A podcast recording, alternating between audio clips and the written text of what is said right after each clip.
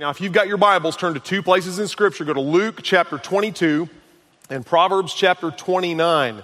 Luke chapter 22, hold your place there, and Proverbs chapter 29.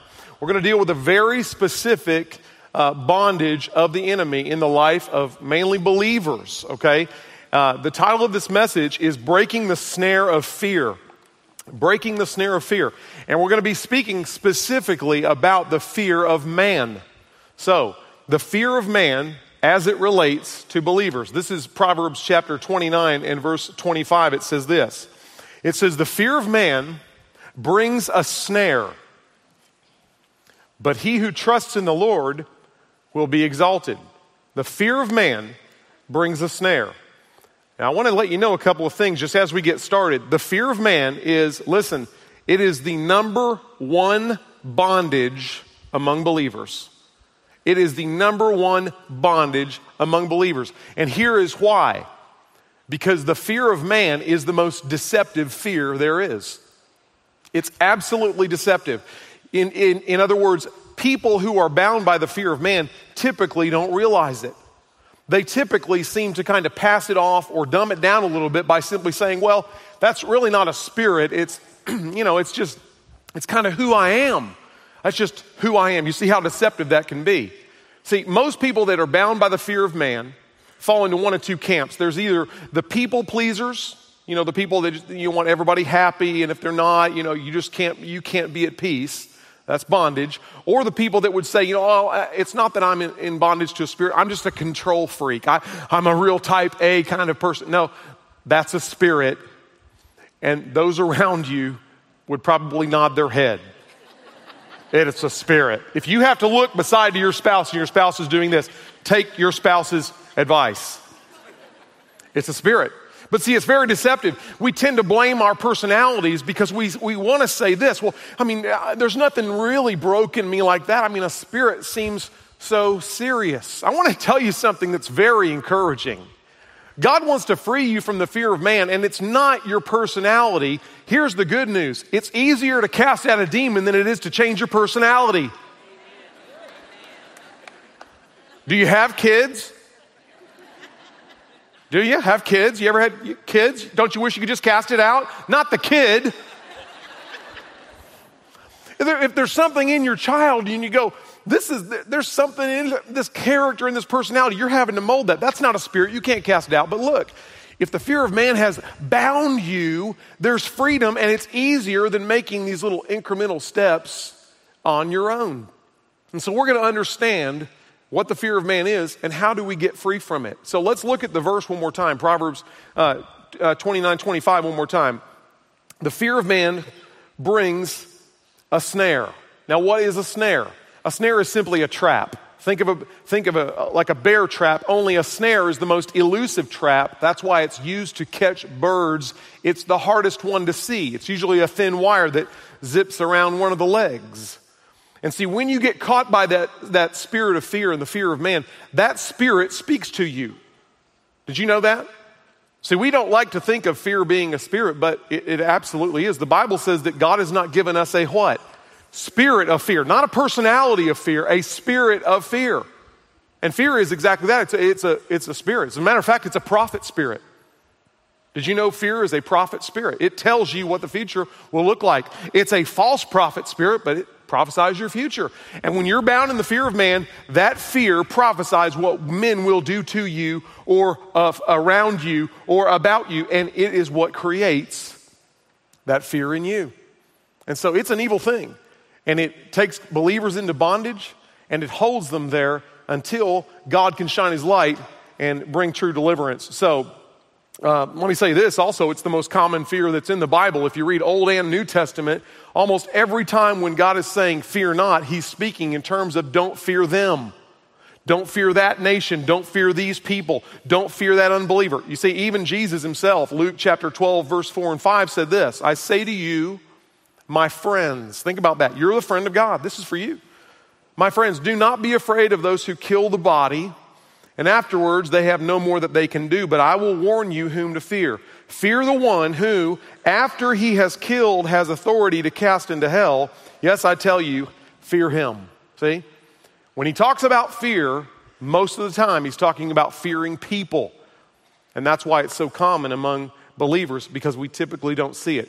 Now, I want to just let you know when, when Pastor Robert called me several weeks ago, he said, Listen, I'm, I want you to speak in the series Free Indeed.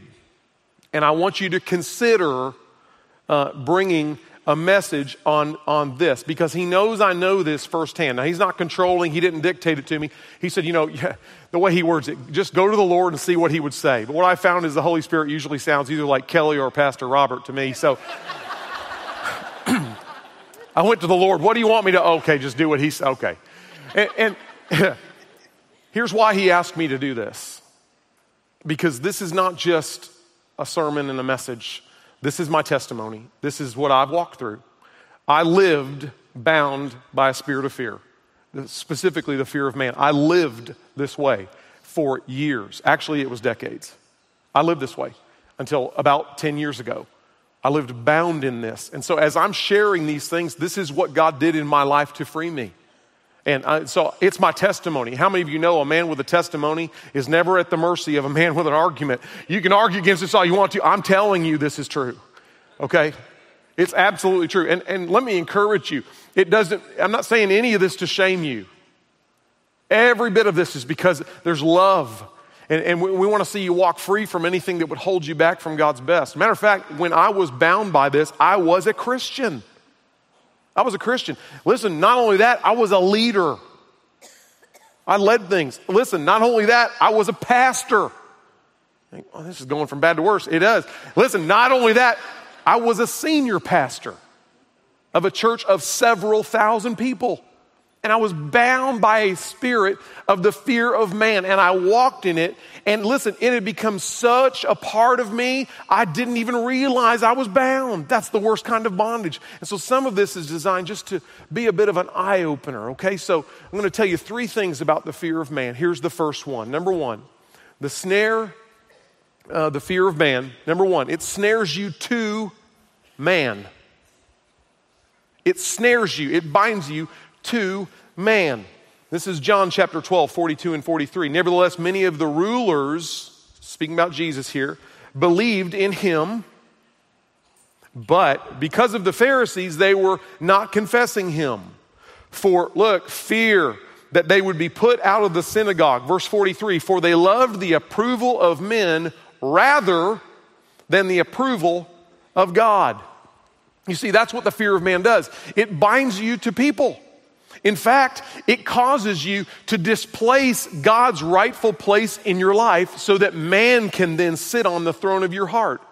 You say, well, is there really a throne in my heart? I know we say that in children's ministry. Jesus wants to sit on the throne of your heart. I can prove it to you biblically. The Bible says that you are the temple of the Holy Spirit, He lives in you. And Isaiah chapter 6 says that Isaiah, he said, I saw the Lord seated on his throne and his train filled the temple. In your temple, in your being, there is a throne, and you will decide who sits on it. You will decide whose measure of rule, whose control, and whose influence it is that you're under. But when you're bound by the fear of man, it binds you to what man thinks and what man cares about. You say, Well, how do I really know that? Let me give you this descriptive. When you're bound by the snare of fear of man, man is now your meter of acceptance, your standard of success your joy is now tied to the fickle feelings of people. I know this. I know this firsthand. It is man's approval you now seek. It is man's standards that you now judge by. It is man's opinions and advice that you now value. It is man's wisdom you esteem. In short, as man goes, so you go. You see that? As man goes, so you, I, I know what this was like. I remember, I remember so clearly, and I never want to forget it, in fact. I want to remember what he delivered me from. I mean, I was always concerned with what are they thinking about me? Oh, what are they saying about me? Or what did they think about that? You know, I mean, most of the time they aren't thinking about you anyway, but that's a whole other sermon. You know, but you, you, you're really concerned. Oh, he looked at me and then he looks away and he might have looked, he might have been thinking about his gas bill didn't get paid, you know. But when you're bound to what people think, you're tied to it and you're ensnared to it. Here's 2 Peter chapter 2, 19. It says, while they promise them liberty, they themselves are slaves of corruption. For by whom a person is overcome, by him also he is brought into bondage. See, when you put someone in that place of fear, where you're only to fear the Lord, Jesus said, then what you do is you now put them on the throne and you're bound to serving them. Here's what I want you to hear it is the worst kind of bondage because you are the least like you, the real you, when you're bound to someone else. I'll prove it to you. Have you ever seen a three legged race? Do you know what that is? It's that evil game they make you play at like company picnics. All those games are evil because they're designed to make you look stupid. Potato sack race, designed to make you look stupid. The one where you spin around with your head on the baseball bat, designed to make you look stupid. But the worst one is the three legged race because you stand next to someone, you put your arm over their shoulder, and they put them, their arm over your shoulder. You've seen this. They tie your legs together, and then you have to outrun everybody else who's looking stupid. And here's what I want to guarantee you no matter what kind of athletic ability you have as an individual, it goes out the window when you're in the three legged race. I guarantee no matter how fast you are, you will be slowed down if I'm tied to your leg. And you know, that's the picture of the fear of man. You're bound to man and you can't even be you. You don't even function as an individual. You're so tied to the whims of other people. You can't, and, listen to this. this. This really does speak to us. You can't even walk well because you have to be in step with someone that you weren't designed to be in step with. This, this is firsthand. I know how this feels. And if the Holy Spirit is shining a light on a part of your life, He's not doing it to condemn you. He's doing it to free you from this so you can be you in Him. It's good news and it's hope. So that's the first thing. It snares you to man. Here's the second thing it snares you from God. When you're snared by the fear of man, not only are you bound to man, you're snared away from God. It doesn't just hold you to one, it pulls you away from the other. Now, I want to read you this. This is uh, out of Luke chapter 22. This is the story of Peter denying Christ. I know you know the story, but I want you to look at it through the eyes of the fear of man. Starting in verse 54 Having arrested him, they led him away and brought him to the house of the high priest. But Peter watch this, was following at a distance. Remember Peter? Remember? I'll never leave you. I'll never forsake you. All the others might. I'll even die for you. I'm going to pull out a sword and, and try to cut off Malchus's head. I missed. There goes his ear. Oh well. Here comes big talking Peter. Here he comes. Peter following at a distance. It says, after they kindled a fire in the middle of the courtyard and had sat down together, Peter was sitting among them, and a servant girl seeing him as he sat in the firelight and looking intently at him, said, This man was with him too. But he said, denied it, saying, Woman, I do not know him. See the fear of man there. A little later, another saw him and said, You are one of them too. But Peter said, Man, I am not. After about an hour had passed, another man began to insist, saying, Certainly this man was with him, for he is a Galilean too. But Peter said, Man, I do not know what you're talking about. Immediately, while, the, while he was still speaking, a rooster crowed. And then, I love this because Luke is the only one that records this. Verse 61, it says, Then the Lord turned and looked at Peter. I want you to remember that. And Peter remembered the word of the Lord and how he had told him before the rooster crows today, You will deny me three times. Verse 62. And he went out and wept bitterly. Listen, as I'm saying this, I want you to realize the fear of man snares you away from God. And if that is you, I'm not telling you this to condemn you. Because in our heart, we can realize, I have, I've been pulled away from God. I've cared more about people than I have God, and it's pulled my heart. I've had another God, and it's been man. Listen, there, listen, there are two people that went out and wept bitterly in the New Testament. One was Peter, and the other was Judas.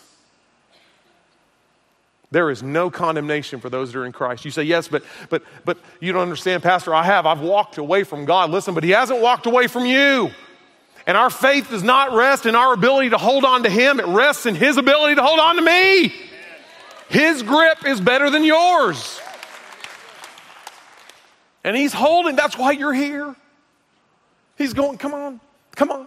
And I believe with all my heart that during my times of bondage, there were, there were days, weeks, months, years empty inside, not hearing his voice, not living a life of freedom from this bondage but there, there was always the presence of his face. And there would be times I'd be around the people of God or just sometimes walking through my house, and it was like God was looking at me, just like He looked at Peter.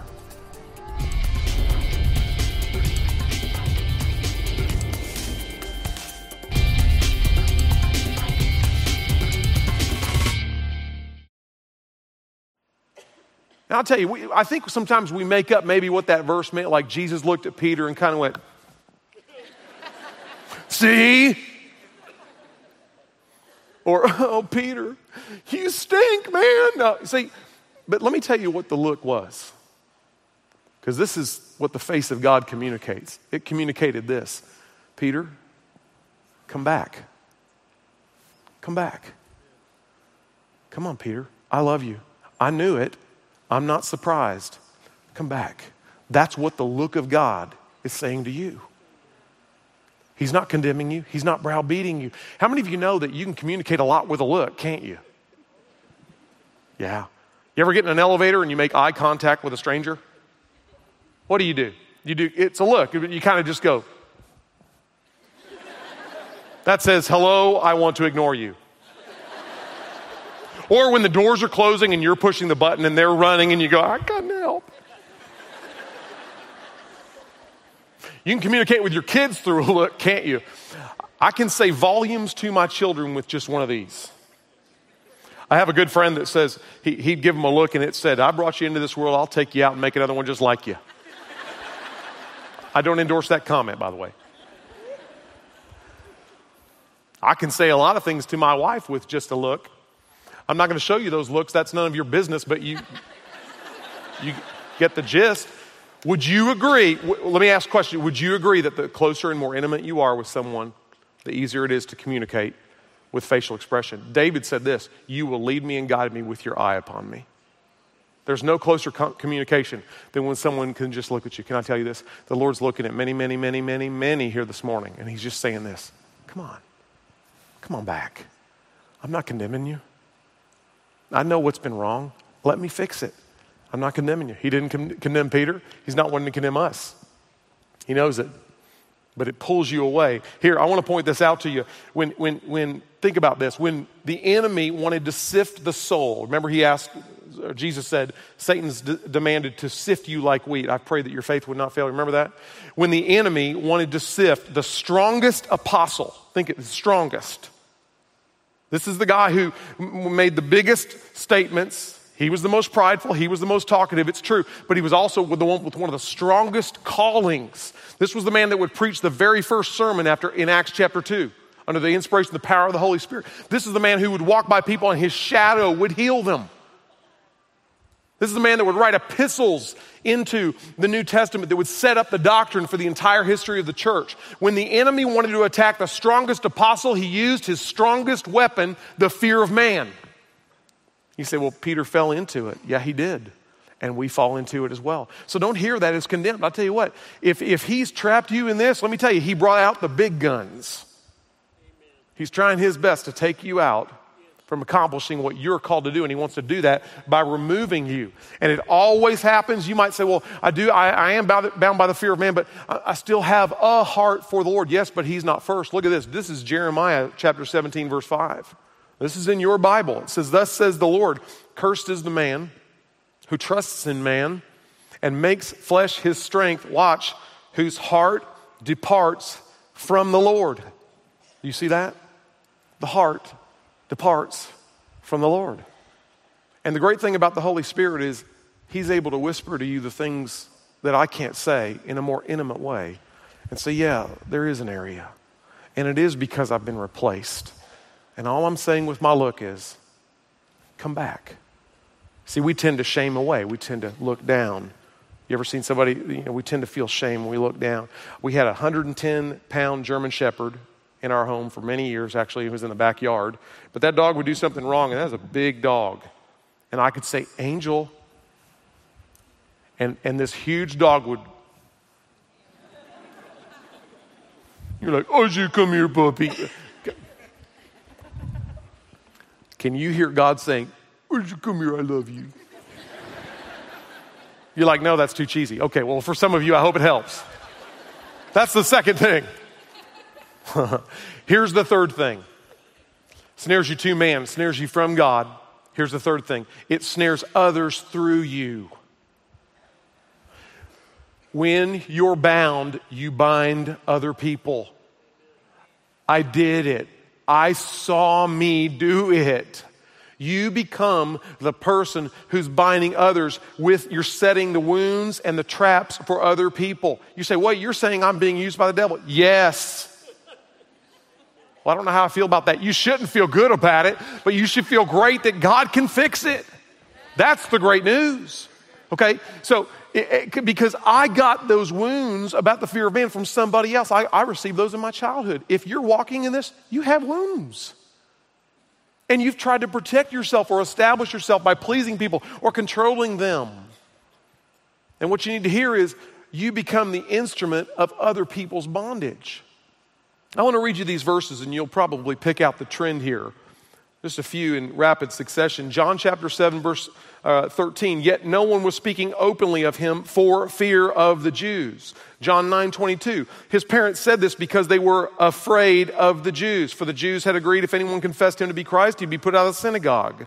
John 19, 38. After these things, Joseph of Arimathea, being a disciple of Jesus, but a secret one for fear of the Jews, asked Pilate that he might take away the body of Jesus. John chapter 20, verse 19. So when it was evening that day, the first day of the week, um, and when the doors that were shut with the disciples were for fear of the Jews, Jesus came and stood in their midst said, Peace uh, be with you.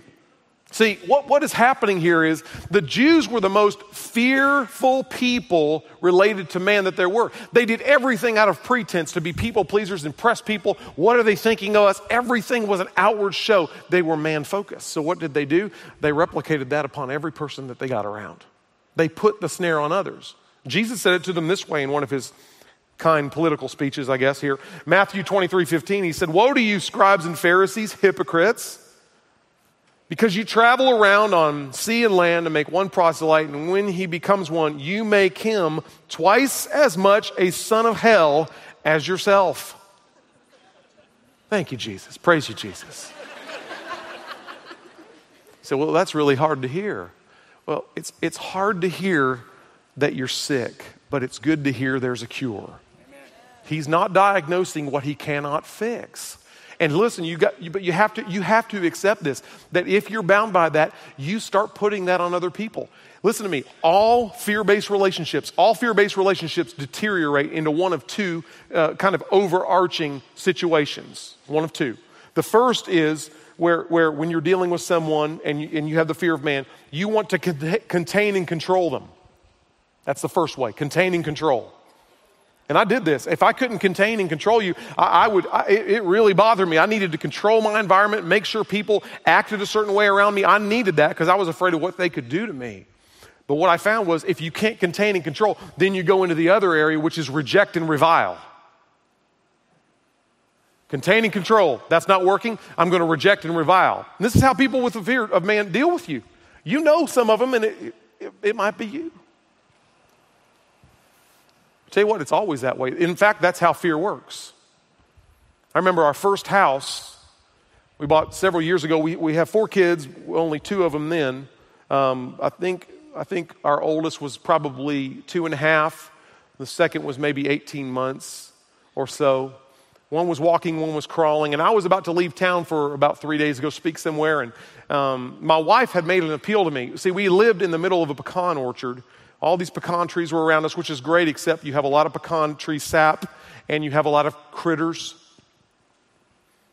And I had stocked up some firewood just outside of our house, right by our bedroom window. And my wife told me, she said, I think you need to, uh, you know, you need to go out there and you need to move that wood because we have rats. In fact, we have black rats. Black rats are about that long without the tail. Kelly would say they're about that long. I said, No, those are possums. She said, No, those are demons. So, black rats. I said, Honey, why do you think we have black rats? She said, Well, because at night, when I look on the windowsill of our bedroom, I see rats. I said, Okay, I'll get on it when I get back. That's a bad idea, guys. I appeased her by buying some of those little poison briquettes. So I, put, I, took those little green poison briquettes and I scattered them around the wood and I put them around, you know, the shed and I put them around the house and I put a couple inside. I came into the kitchen, you know, just in the off chance anything could ever get in our house. And I put one of those briquettes underneath the kitchen sink and we had the little child locks and so it closed it and it locked and all was good. And I left that night.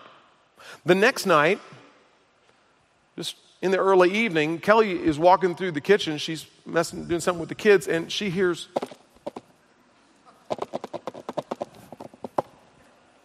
She's like, What is that noise? What is that noise? And she notices it's coming from underneath the kitchen sink. You want me to stop? No fear. See what I did there? So she goes over and she has a little, a little push thing and she opens it up and out walks Mr. Rat. Only he's been nibbling on the green poison, so he's drunk. And if there's anything scarier than a black rat, it's a drunk black rat. And so he comes out and he's got this going on. He's, you know, he's, you know, he's drunk. And Kelly immediately entered into a fear based relationship.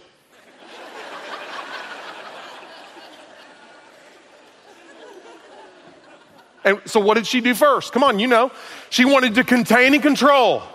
Contain and control. She's got two little kids, so what does she do? She grabs the mop and a bucket, it's empty, and she begins to joust the rat.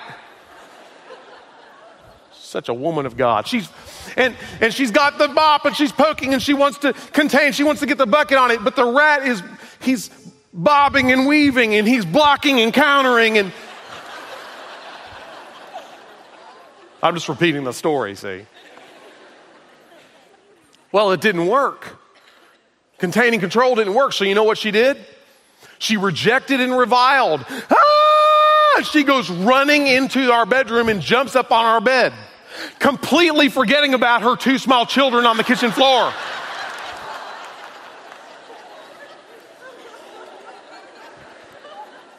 Jumps off the bed, comes back in, pulls the kids back, grabs the bucket, finally gets the bucket on top of the rat, and she overcame. My point is this if you're bound by the fear of man, you're going to treat people the way she treated that rat. Maybe not as extreme. Because, I mean, you know, it wouldn't work with a mop, but although some people, when they're real extreme, it feels like you're getting beat up. Isn't that true? And if you can't contain, you can't control, you begin to reject and you begin to revile. And what happens is that wounds other people. And then we put the fear of man on them. I did this, I know firsthand. And so, what is the solution? You say, surely, isn't there a solution to this? Yes, there is. There absolutely is, and it's, it's really good news. Let me read you this. Proverbs chapter 29, verse 25 again. It says, The fear of the Lord brings a snare, but, oh, I love that word. But he who trusts in the Lord will be exalted. I love the way the Septuagint reads this verse, the way it, it, reads in the Septuagint, which is the Greek translation. It's the Old Testament translated into Greek. It's called the Septuagint. It, it reads this. It says, uh, the, fear of, the fear of man brings a snare, but the one yielding upon the Lord will be glad. Yielding upon the Lord. You say, what's the key to deliverance? Well, first is this. It first is seeing it. And the next is to get ministry so that you can begin to yield upon the Lord. That's it. Now, here's the, here's the hard part see, without the ministry part, you try to do it in your own will. And you say, okay, well, I'm going to do that. I got it. Thank you. You've done good. I, I, it's fine. I'm going to take this. I'm going to go off by myself. Listen, that, that's fear man right there. You, you can't do this by yourself. You're going to need the help of the very thing you fear to get free. See, what you'll do is you'll go off in your own strength and you'll try by the power of your will to beat that enemy away. And let me just tell you, it won't work. Why? Why won't it work? Because you have a wound. And the wound leaves you vulnerable. Have you ever seen the movie where the bad guy and the good guy at the very end of the movie get into a hand to hand fight? And it's coming down to it whoever wins, wins the whole story. And almost inevitably, the, the good guy either has a broken leg or he's got a knife wound or he's got a bullet hole in his shoulder, and, and the good guy's on top of the bad guy, and it looks like he's going to win. What does the bad guy always inevitably do? He punches him or, or puts his thumb right in that wound and just, ah, and he comes off. That's what the enemy does. If you don't get that wound healed, it doesn't matter how hard you try, when it looks like you're going to win, he's going to hit that wound and you're going to go back to that old behavior. You've got to be free. I remember going into um, my third year, I was in my third year of senior pastor, and it had gotten so bad. I finally, I went and, and, and on an elders retreat, I resigned. I said, I can't do this anymore. I was so suspicious. I was so bound demonically to what people thought that my emotions were always tied to people. I couldn't live. My heart would have been pulled away from God. I was binding others. I finally I resigned. And the eldership at the retreat said, listen, we don't want you to resign. Stay, stay, but let us get you healed. So I tried to, and we did that for six weeks, is about how long it lasted. But I mean, it only got worse. I didn't trust anybody. I couldn't put my confidence in God. And so I was, I was angry and I was pugnacious with these guys. And finally, after six weeks, they called me in, 30 elders in a room on a Sunday night, and said, Steven, you're right. It's impossible to walk with you like this. So you can't be the senior pastor here like this. And you know what I did? I fought with them. I argued with them. You might be here and, and all the evidence is that this is you, but you argue with it and you fight with it. Listen, that's fear. You can let all that go. And so I'm there in the middle of arguing with these 30 men who loved me. And then a, voice in my heart changed my life. It did, it changed my life. God said three words to me. He said this He said, This is me. This is me. Steven, it's me. And you know what that immediately told me? Well, if it's God, it's good. And that began the process of me humbling myself. I, I, I did, I broke. I wept openly. I confessed my fear right there. And God began a process of radically changing me, radically delivering me. I mean, night and day difference. He can do the exact same for you. He's no respecter of persons. I want you to bow your heads and close your eyes. We want to pray for you. At every campus, in every overflow room, we're going to have ministry, prayer ministers at the altar following the service. And here's what I want to tell you. Many, many, many this weekend already have come forward, and many more need to, who have never come forward to the altar before. And the reason why you haven't has been the fear of man. What will everybody think about me? What will my family think? What will my friends think? What will the counselors or the ministry team say? What will they do? See, all those things you need to put those aside. And some of you, you need to hear the Lord just saying this This is me. Let me fix it. Let me heal you. So, what I'm going to do is I'm going to pray for you. And we're going to stand together and sing one last worship song before we dismiss. But as we do, our altar ministry team is going to come forward.